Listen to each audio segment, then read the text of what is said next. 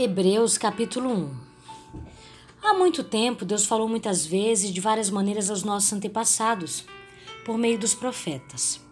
Mas nesses últimos dias falou-nos por meio do Filho, a quem constituiu o herdeiro de todas as coisas e por meio de quem fez o universo. O Filho é o resplendor da glória de Deus e a expressão exata do seu ser, sustentando todas as coisas por sua palavra poderosa. Depois de ter realizado a purificação dos pecados, ele se assentou à direita da majestade nas alturas, tornando-se tão superior aos anjos quanto o nome que herdou é superior ao deles. Pois, a qual dos anjos Deus alguma vez disse: Tu és meu filho, eu hoje te gerei, e outra vez eu serei seu pai, ele será meu filho? E ainda quando Deus introduz o primogênito no mundo, diz: Todos os anjos de Deus o adorem. Quanto aos anjos, ele diz: Ele faz dos seus anjos ventos, e dos seus servos clarões reluzentes. Mas a respeito do filho, diz: O teu trono, ó Deus, subsiste para todo sempre. Cetro de equidade é o cetro do teu reino. Amas a justiça e odeias a iniquidade, por isso Deus, o teu Deus, escolheu-te dentre os teus companheiros, ungindo-te com óleo de alegria, e também diz: No princípio, Senhor, firmastes os fundamentos da terra, e os céus são obras das tuas mãos. Eles perecerão, mas tu permanecerás. Envelhecerão como vestimentas, tu os enrolarás como um manto, como roupas, eles serão trocadas. Mas tu permaneces o mesmo, e os teus dias jamais terão fim. A qual dos anjos Deus alguma vez disse: Senta-te à minha direita, até que eu faça dos teus inimigos um estrado para os teus pés? Os anjos não são, todos eles, espíritos ministradores enviados para servir aqueles que hão de herdar a salvação? Hebreus capítulo 2 por isso é preciso que prestemos maior atenção ao que temos ouvido, para que jamais nos desviemos. Porque se a mensagem transmitida por anjos provou a sua firmeza e toda transgressão e desobediência recebeu a devida punição, como escaparemos se negligenciarmos tão grande salvação? Esta salvação primeira anunciada pelo Senhor foi nos confirmada pelos que a ouviram. Deus também deu testemunho dela por meio de sinais, maravilhas, diversos milagres e dons do Espírito Santo distribuídos de acordo com a sua vontade. Não foi anjos que ele sujeitou o mundo que há de vir, a respeito do qual estamos falando, mas alguém em certo lugar testemunhou, dizendo: Que é o homem, para que com ele te importes, e o filho do homem, para que com ele te preocupes? Tu fizeste um pouco menor do que os anjos e o coroaste de glória e de honra. Tudo sujeitaste debaixo dos teus pés. Ao lhe sujeitar todas as coisas, nada deixou que não lhe tivessem sujeito.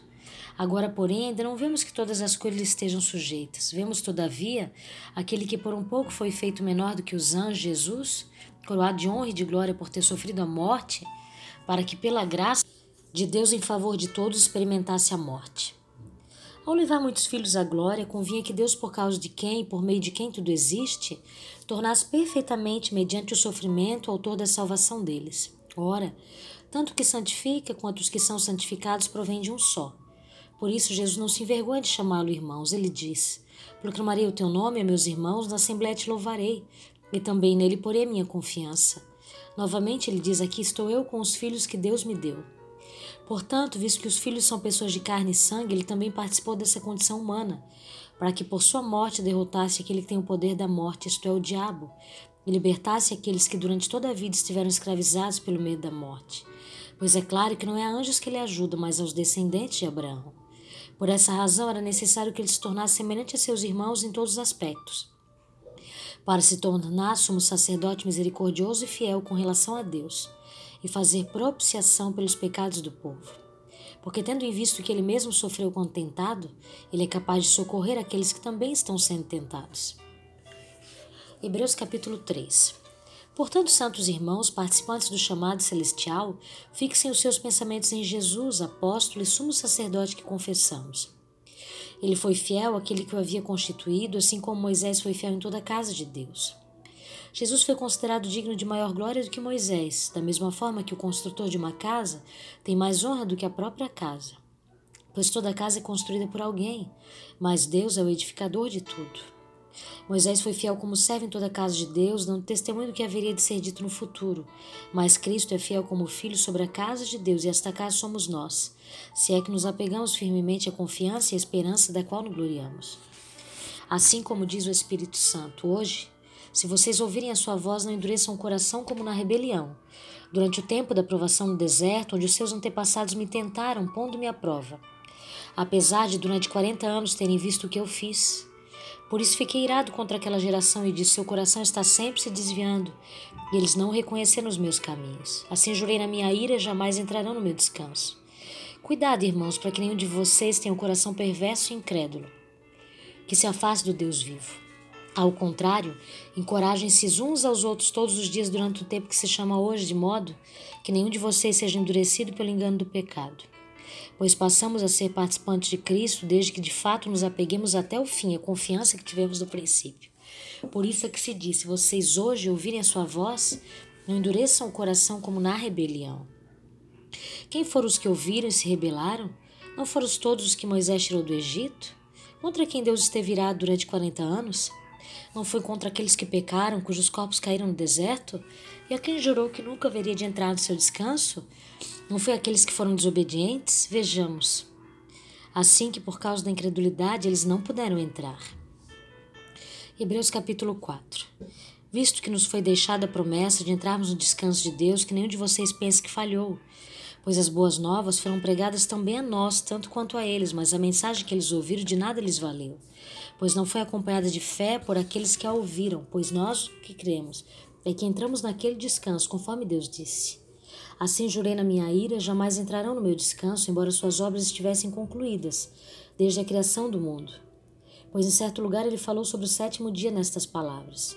No sétimo dia, Deus descansou de toda obra que realizara, e de novo, na passagem citada há pouco, já diz: Jamais entrarão no meu descanso.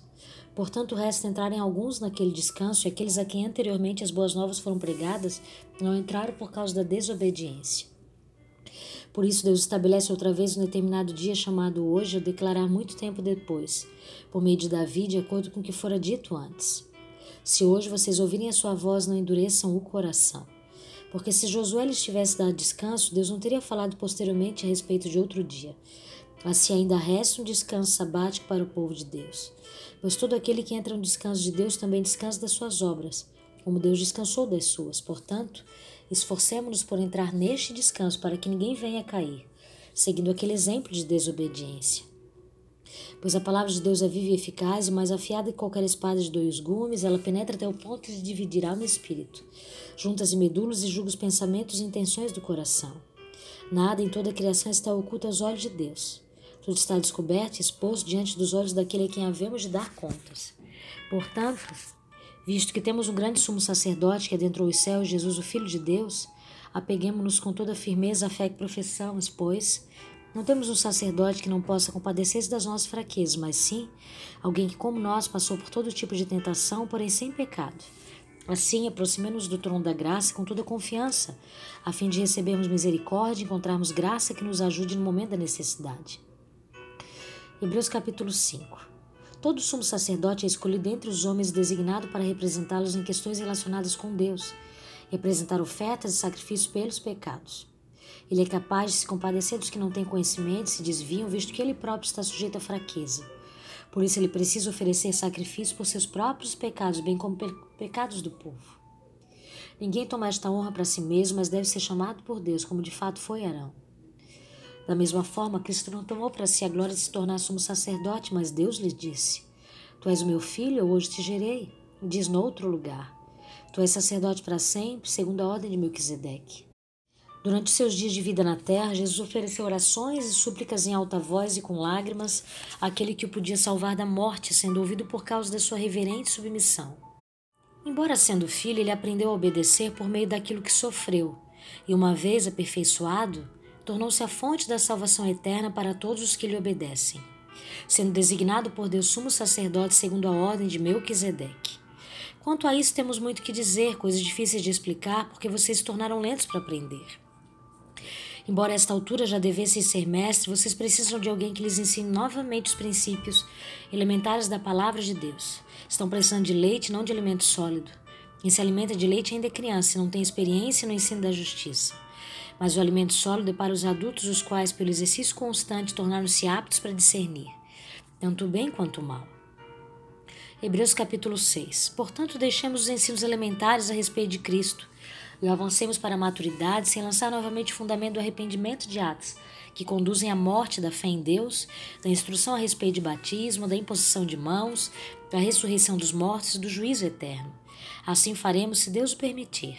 Ora, para aqueles que uma vez foram iluminados, provaram o dom celestial, tornaram-se participantes do Espírito Santo, experimentaram a bondade da palavra de Deus e os poderes da era que há de vir e caíram, é impossível que sejam reconduzidos ao arrependimento, pois para si mesmos estão crucificando de novo o Filho de Deus, sujeitando-o à desonra pública. Pois a terra que absorve a chuva que cai frequentemente, da colheita proveitosa aqueles que a cultivam, recebe a benção de Deus. Mas a terra que produz espinhos e ervas daninhas é inútil, logo será amaldiçoada, seu fim é ser queimada. Amados, mesmo falando dessa forma, estamos convictos de coisas melhores em relação a vocês, coisas próprias da salvação. Deus não é injusto, ele não se esquecerá do trabalho de vocês e do amor que demonstraram por ele, pois ajudaram os santos e continuam a ajudá-los.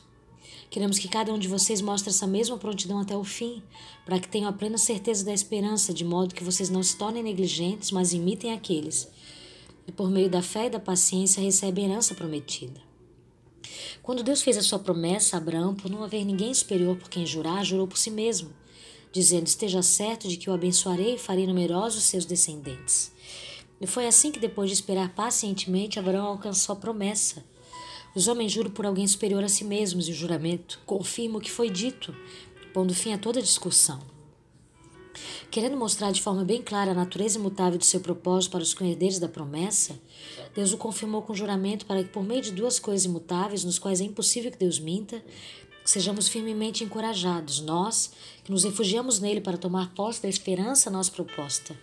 Temos essa esperança como âncora da alma firme e segura, qual adentra o santuário interior por trás do véu, onde Jesus que nos precedeu entrou em nosso lugar, tornando-se sumo sacerdote para sempre, segundo a ordem de Melquisedeque. Hebreus capítulo 7 esse Melquisedeque, rei de Salém, sacerdote do Deus Altíssimo, encontrou-se com Abraão quando este voltava depois de derrotar os reis e o abençoou. E Abraão lhe deu o dízimo de tudo. Em primeiro lugar, seu nome significa rei de justiça, depois rei de Salém, quer dizer rei de paz. Sem pai, sem mãe, sem genealogia, sem princípio de dias nem fim de vida, feito semelhante a filho de Deus, ele permanece sacerdote para sempre. Considere a grandeza desse homem, até mesmo o patriarca Abraão lhe deu o dízimo dos despojos. A lei requer dos sacerdotes, dentre os descendentes de Levi, que recebam o dízimo do povo, isto é, dos seus irmãos, embora estes sejam descendentes de Abraão. Este homem, porém, que não pertencia à linhagem de Levi, recebeu os dízimos de Abraão e abençoou aquele que tinha as promessas. Sem dúvida alguma, o inferior é abençoado pelo superior. No primeiro caso, quem recebe o dízimo são homens mortais. No outro caso, é aquele de que se declara que vive.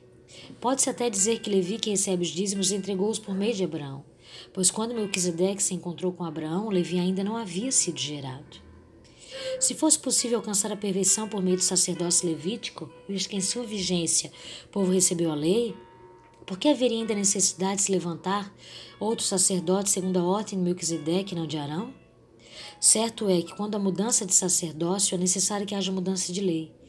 Ora, aquele de quem se diz essas coisas pertencia a outra tribo, da qual ninguém jamais havia servido diante do altar pois é bem conhecido que o nosso Senhor descende de Judá, tribo da qual Moisés nada fala quanto a sacerdócio. O que acabamos de dizer fica ainda mais claro quando aparece outro sacerdote semelhante a Melquisedeque. Alguém que se tornou sacerdote não por regras relativas à linhagem, mas segundo o poder de uma vida indestrutível. Portanto, sobre ele é afirmado: Tu és sacerdote para sempre, segundo a ordem de Melquisedeque. A ordenança anterior é revogada porque era fraca e inútil, pois a lei não havia aperfeiçoado coisa alguma, sendo introduzida uma esperança superior pela qual nos aproximamos de Deus.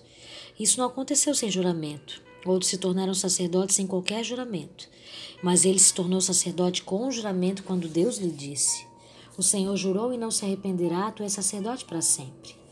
Jesus tornou-se por isso mesmo a garantia de uma aliança superior. Daqueles sacerdotes tem havido muitos, porque a morte os impede de continuar em seu ofício. Mas, visto que vive para sempre, Jesus tem um sacerdócio permanente. Portanto, ele é capaz de salvar definitivamente aqueles que por meio dele aproximam-se de Deus, pois vive sempre para interceder por eles. É de um sumo sacerdote como este que precisávamos, santo, inculpável, puro, separado dos pecadores, exaltado acima dos céus ao contrário dos outros sumos sacerdotes, ele não tem necessidade de oferecer sacrifícios dia após dia, primeiro por seus próprios pecados, depois pelos pecados do povo. Ele o fez uma vez por todas quando a si mesmo se ofereceu, pois a lei constitui os sumos sacerdotes a homens que têm fraquezas, mas o juramento que veio depois da lei constitui o Filho perfeito, para sempre. Hebreus capítulo 8 Mais importante do que estamos tratando é que temos um sumo sacerdote como esse, o qual se assentou à direita do trono da majestade nos céus e serve no santuário, no verdadeiro tabernáculo que o Senhor erigiu e não o homem. Todo sumo sacerdote é constituído para apresentar ofertas e sacrifícios, e por isso era necessário que também este tivesse algo a oferecer. Se ele estivesse na terra, nem seria sumo sacerdote, visto que já existem aqueles que apresentam as ofertas prescritas pela lei. Ele serve num santuário que é cópia e sombra daquele que está no céu, já que Moisés foi avisado quando estava para construir o tabernáculo. Tenha cuidado de fazer tudo segundo o modelo que lhe foi mostrado no monte. Agora, porém, o ministério que Jesus recebeu é superior ao deles. Assim como também a aliança da qual ele é mediador é superior à antiga, sendo baseado em suas promessas superiores. Pois se aquela primeira aliança fosse perfeita, não seria necessário procurar lugar para outra. Deus, porém, achou o povo em falta e disse: Estão chegando os dias, declara o Senhor, quando farei uma nova aliança com a comunidade de Israel e com a comunidade de Judá. Não será como a aliança que fiz com os seus antepassados, quando os tomei pela mão para tirá-los do Egito, visto que eles não permaneceram fiéis à minha aliança. Eu me afastei deles, diz o Senhor.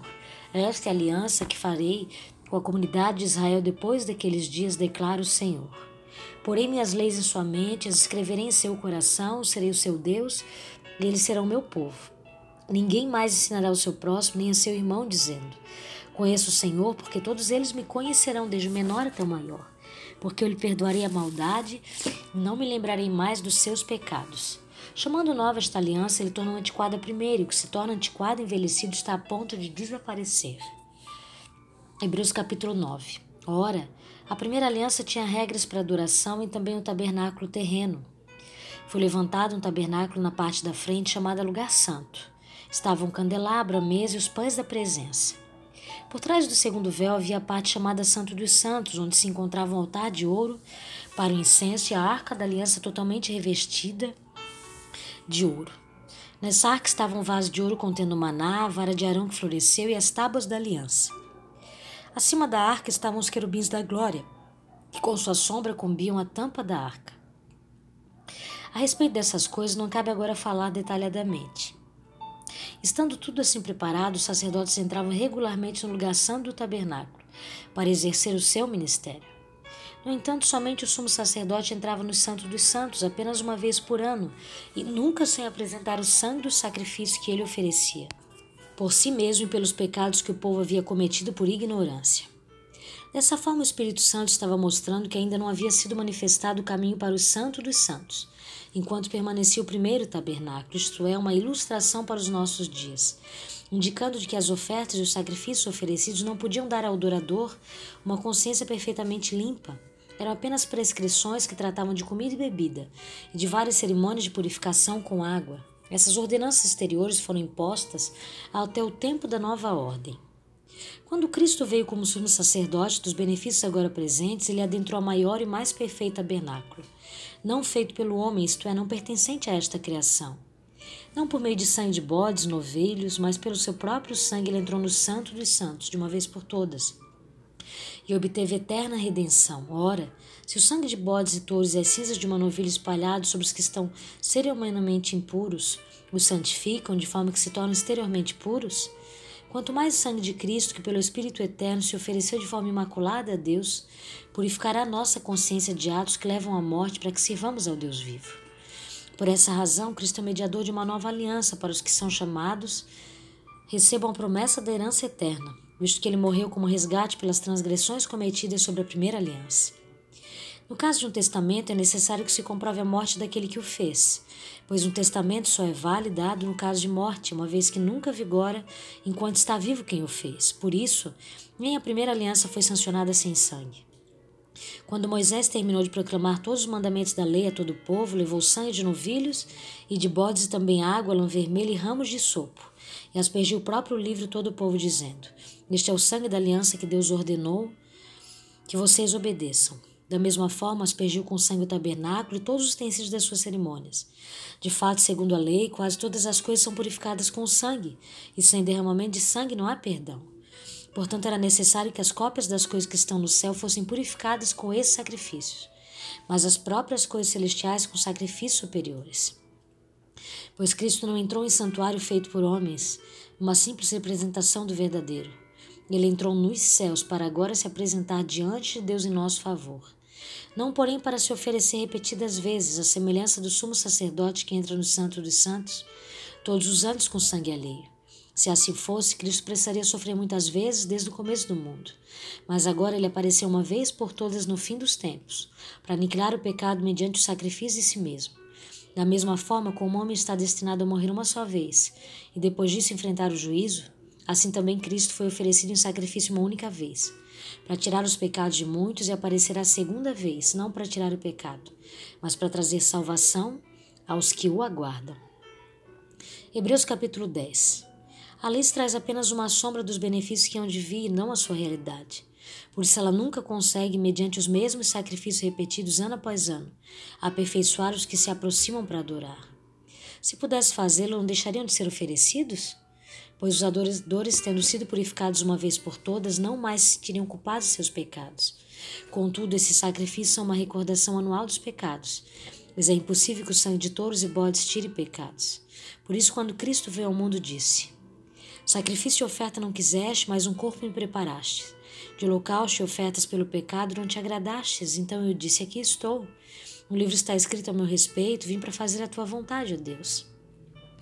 Primeiro ele diz: Sacrifícios, ofertas, holocaustos e ofertas pelo pecado não quiseste, nem deles te agradastes, os quais eram feitos conforme a lei. Então acrescentou: Que estou, vim para fazer a tua vontade. Ele cancela o primeiro para estabelecer o segundo. Pelo cumprimento dessa vontade, fomos santificados por meio do sacrifício do corpo de Jesus Cristo, oferecido uma vez por todas, dia após dia. Todo sacerdote apresenta-se e exerce seus deveres religiosos repetidamente oferece os mesmos sacrifícios que nunca podem remover os pecados. Mas quando este sacerdote acabou de oferecer para sempre o único sacrifício pelos pecados, assentou-se à direita de Deus. Daí em diante, ele está esperando até que seus inimigos sejam colocados como estrado dos seus pés. Porque por meio de um único sacrifício, ele aperfeiçoou para sempre os que estão sendo santificados.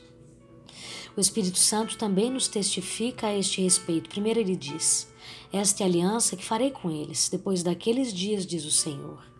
Porei as minhas leis em seu coração e as escreverei em sua mente, e acrescenta: Nos seus pecados e iniquidades não me lembrarei mais. Onde esses pecados foram perdoados, não há mais necessidade de sacrifício por eles. Portanto, irmãos, temos plena confiança para entrar no Santo dos Santos pelo sangue de Jesus, por um novo e vivo caminho, que Ele nos abriu por meio do véu, isto é, do seu corpo. Temos, pois, um grande sacerdote sobre a casa de Deus. Sendo assim, aproximemos-nos de Deus com um coração sincero e com plena convicção de fé, tendo os corações apergidos para nos purificar de uma consciência culpada, e tendo os nossos corpos lavados com água pura. Apeguemos-nos com firmeza à esperança que professamos, pois aquele que prometeu é fiel, e consideremos uns aos outros para nos incentivarmos ao amor e às boas obras. Não deixamos de reunirmos como igreja segundo o costume de alguns, mas procuremos encorajar-nos uns aos outros ainda mais quando vocês veem que se aproxima o dia. Se continuarmos a pecar deliberadamente depois que recebemos o conhecimento da verdade, já não resta sacrifício pelos pecados, mas tão somente uma terrível expectativa de juízo de fogo intenso que consumirá os inimigos de Deus. Quem rejeitava a lei de Moisés morria sem misericórdia pelo depoimento de duas ou três testemunhas. Quão mais severo castigo julgam vocês? Merece aquele que pisou aos pés o Filho de Deus, profanou o sangue da aliança pelo qual ele foi santificado e insultou o Espírito da graça? Pois conhecemos aquele que disse: A mim pertence a vingança, eu retribuirei outra vez. O Senhor julgará o seu povo. Terrível coisa é cair nas mãos do Deus vivo. Lembre-se dos primeiros dias depois que vocês foram iluminados, quando suportaram muita luta e muito sofrimento. Algumas vezes vocês foram expostos a insultos e tribulações, em outras ocasiões fizeram-se solidários com os que assim foram tratados. Vocês se compadeceram dos que estavam na prisão e aceitaram alegremente o confisco dos seus próprios bens, pois sabiam que possuíam bens superiores e permanentes. Por isso, não abram mão da confiança que vocês têm. Ela será ricamente recompensada. Vocês precisam perseverar de modo que, quando tiverem feito a vontade de Deus, recebam o que ele prometeu. Pois em breve, muito em breve, aquele que vem virá e não demorará. Mas o meu justo viverá pela fé, e se retroceder, não me agradarei dele. Nós, porém, não somos dos que retrocedem e são destruídos, mas dos que creem e são salvos. Hebreus capítulo 11. Ora, a fé é a certeza daquilo que esperamos e a prova das coisas que não vemos, pois por meio dela que os antigos receberam bom testemunho. Pela fé entendemos que o universo foi formado pela palavra de Deus, de modo que aquilo que se vê não foi feito do que é visível. Pela fé Abel ofereceu a Deus um sacrifício superior ao de Caim. Pela fé ele foi reconhecido como justo quando Deus aprovou as suas ofertas. Embora esteja morto por meio da fé, ainda fala. Pela fé, Enoque foi arrebatado, de modo que não experimentou a morte e já não foi encontrado, porque Deus o havia arrebatado. Pois antes de ser arrebatado, recebeu o testemunho de que tinha agradado a Deus. Sem fé é impossível agradar a Deus, pois quem dele se aproxima precisa crer que ele existe e que recompensa aqueles que o buscam. Pela fé, Noé, quando avisado a respeito de coisas que ainda não se viam, movido por santo temor, construiu uma arca para salvar sua família. Por meio da fé, ele condenou o mundo e tornou-se herdeiro da justiça que é segundo a fé. Pela fé, Abraão, quando chamado, obedeceu e dirigiu-se a um lugar que mais tarde receberia como herança, embora não soubesse para onde estava indo. Pela fé, peregrinou na terra prometida como se estivesse em terra estranha. Viveu em tendas, bem como Isaac e Jacó, co-herdeiros da mesma promessa, pois ele esperava a cidade que tem alicerce, cujo arquiteto e edificador é Deus. Pela fé, Abraão e também a própria Sara, apesar de estéril e avançada em idade, recebeu poder para gerar um filho, porque considerou fiel aquele que lhe havia feito a promessa. Assim, daquele homem, já sem vitalidade, originaram-se descendentes tão numerosos como as estrelas do céu e tão incontáveis como a areia da praia do mar. Todos estes viveram pela fé e morreram sem receber o que tinham sido prometidos. Viram-no de longe, de longe o saudaram, reconhecendo que eram estrangeiros e peregrinos na terra. Os que assim falam mostram que estão buscando uma pátria. Se estivessem pensando naquela de onde saíram, teriam oportunidade de voltar. Em vez disso, esperavam eles uma pátria melhor, isto é, a pátria celestial. Por essa razão, Deus não se envergonha de ser chamado Deus deles e lhe preparou uma cidade. Pela fé, Abraão, quando Deus os pôs à prova, ofereceu Isaac como sacrifício. Aquele que havia recebido as promessas estava a ponto de sacrificar o seu único filho, embora Deus lhe tivesse dito: por meio de Isaac, sua descendência será considerada. Abraão levou em conta que Deus pode ressuscitar os mortos e, figuramente, recebeu Isaac de volta dentre os mortos. Pela fé, Isaac abençoou Jacó e Esaú com respeito ao futuro deles. Pela fé, Jacó, à beira da morte, abençoou cada um dos filhos de José e adorou a Deus, apoiado na extremidade do seu bordão. Pela fé, José, no fim da vida, fez menção do êxodo dos israelitas do Egito e deu instruções acerca dos seus próprios ossos. Pela fé, Moisés, recém-nascido, foi escondido durante três meses por seus pais, pois estes viram que ele não era uma criança comum e não temeram o decreto do rei. Pela fé, Moisés, já adulto, recusou ser chamado filho da filha do Faraó, preferindo ser maltratado com o povo de Deus a desfrutar dos prazeres do pecado durante algum tempo. Por amor de Cristo, considerou sua desonra uma riqueza maior do que os tesouros do Egito, porque contemplava sua recompensa. Pela fé saiu do Egito, não temendo a ira do rei, e perseverou, porque via aquele que é invisível. Pela fé celebrou a Páscoa e fez a aspersão do sangue, para que o destruidor não tocasse nos filhos mais velhos dos israelitas. Pela fé o povo atravessou o mar vermelho como em terra seca, mas quando os egípcios tentaram fazê-lo, morreram afogados. Pela fé caíram os muros de Jericó depois de serem rodeados durante sete dias.